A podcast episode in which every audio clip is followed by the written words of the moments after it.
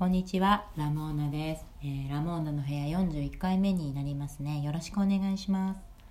えー、っと、毎週水曜日にお話しするって決めて、今日で3回目なんですよね。まあ、その間にも何回か話して、だからあの水曜日に話すって決めた方が逆になんか話したくなったっていう天の弱なんですかね。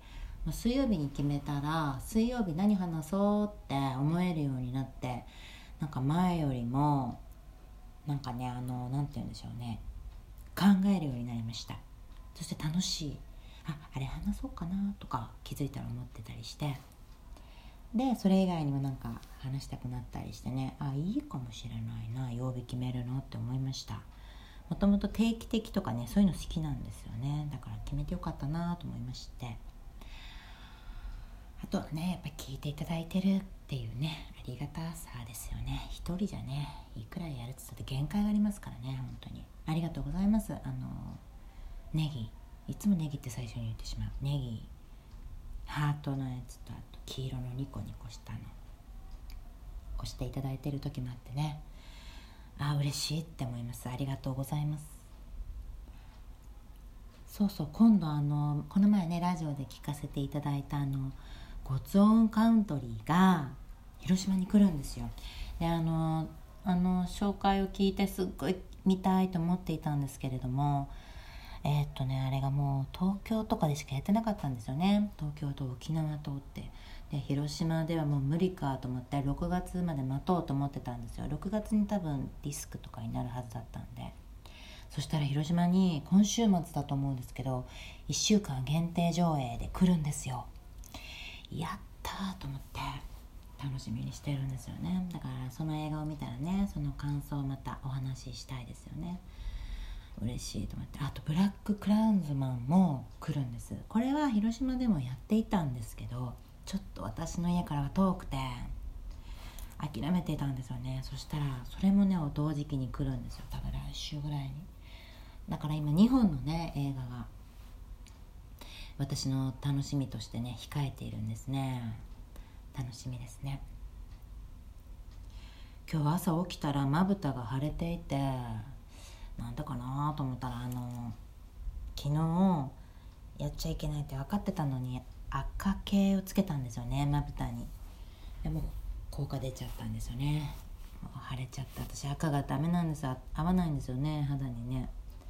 やっちゃったと思ってあちゃーって思いながらあそうだ今日化粧の話しようって思ったんでした。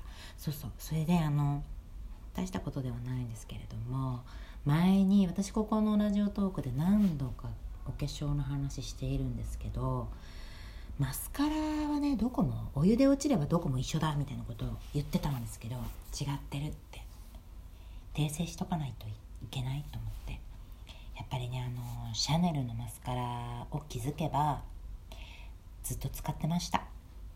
先去年のその何月か忘れたんですけどね。マックのマスカラを買ったんですよ。そしたらすぐなくなったんですよね。なんかあれもうつかないぞっていうのが早かった気がして。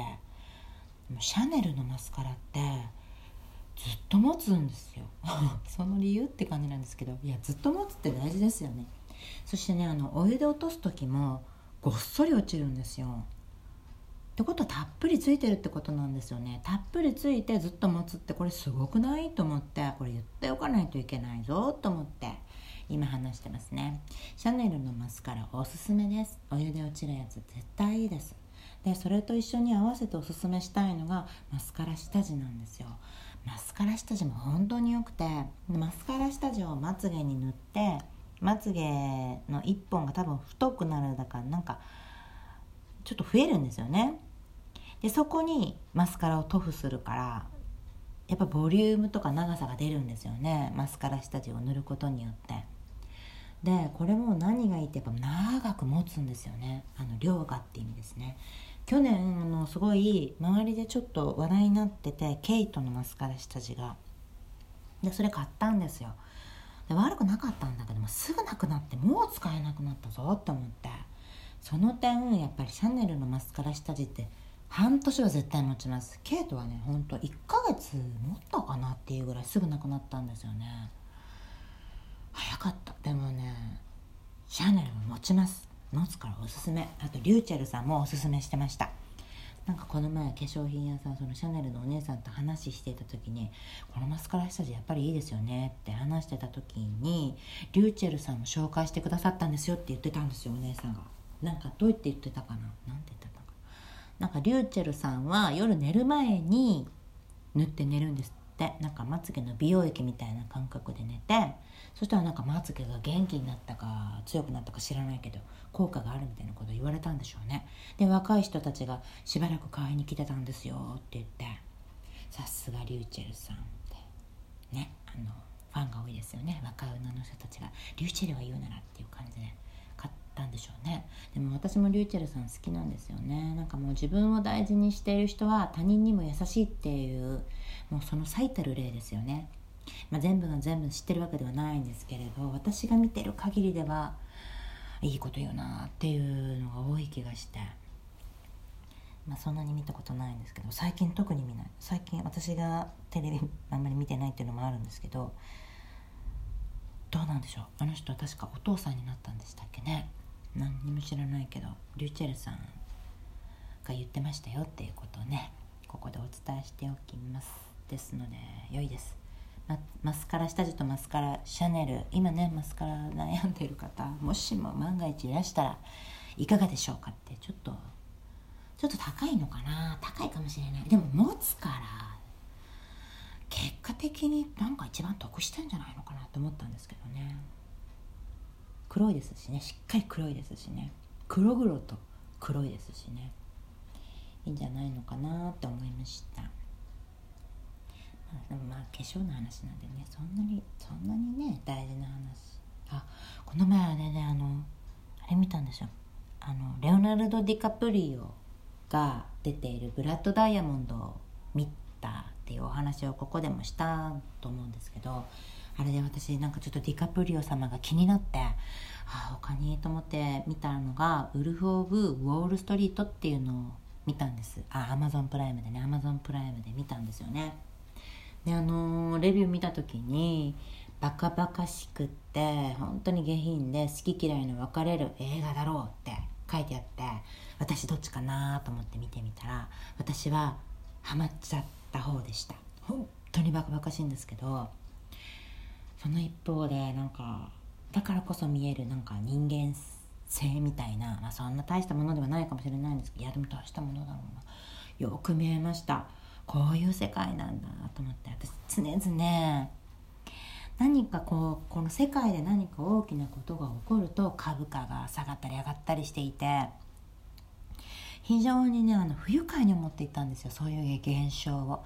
人の不幸を何だと思ってんだっていうようなもう言ってくれるなと。ニュースに腹が立ってるぐらいもうなんか荒れたりしてたじゃないですか。何か不幸なことが起きると株価に影響があって。何の関係があるんだよって頭に来てたんですよね。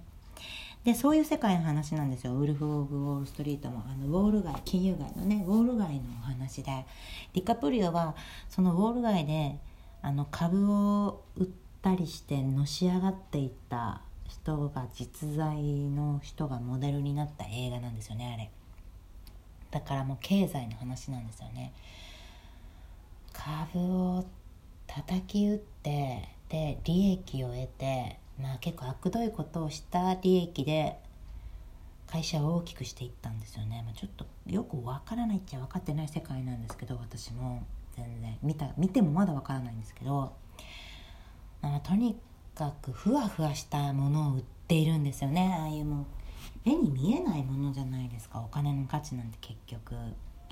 ああいったもので財を成していく人たちのそのバカバカしさをもうこれでもかっていうぐらい描いていてやっぱり大きなお金を動かすからあの大きなお金を動かすためにはやっぱりリラックスしておかないといけないっていうことであの薬がね麻薬ですよね。麻薬の必要性がそこで出てくるんですよね。でずっともう本当にもういわゆるラリっているっていう状態なんですよね。もうずっとラリってるんですよ。ディカプリオの役は。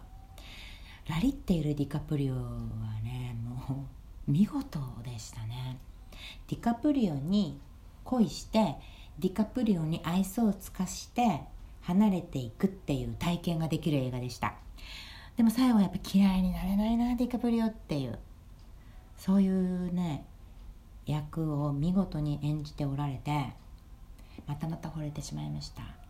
達者ですね。だからあの人多分何をやってもレオナルド・ディカプリオって言われてしまうってなんかどっかで見たことあるんですけどいやでもそれでもやっぱかっこいいよなっていい役者さんだよなって私は思ったんでね。またしばらくレオナルド・ディカプリオの映画を見ているんじゃないのかなって思ってます。ウルフ・オブ・ウォール・ストリートはねとっても楽しい映画でした。好き嫌い分かれるかもしれないけど多分好きなんじゃないかな。まあでも本当にラリってるところがバカバカしすぎてそれ結構長いことラリってますから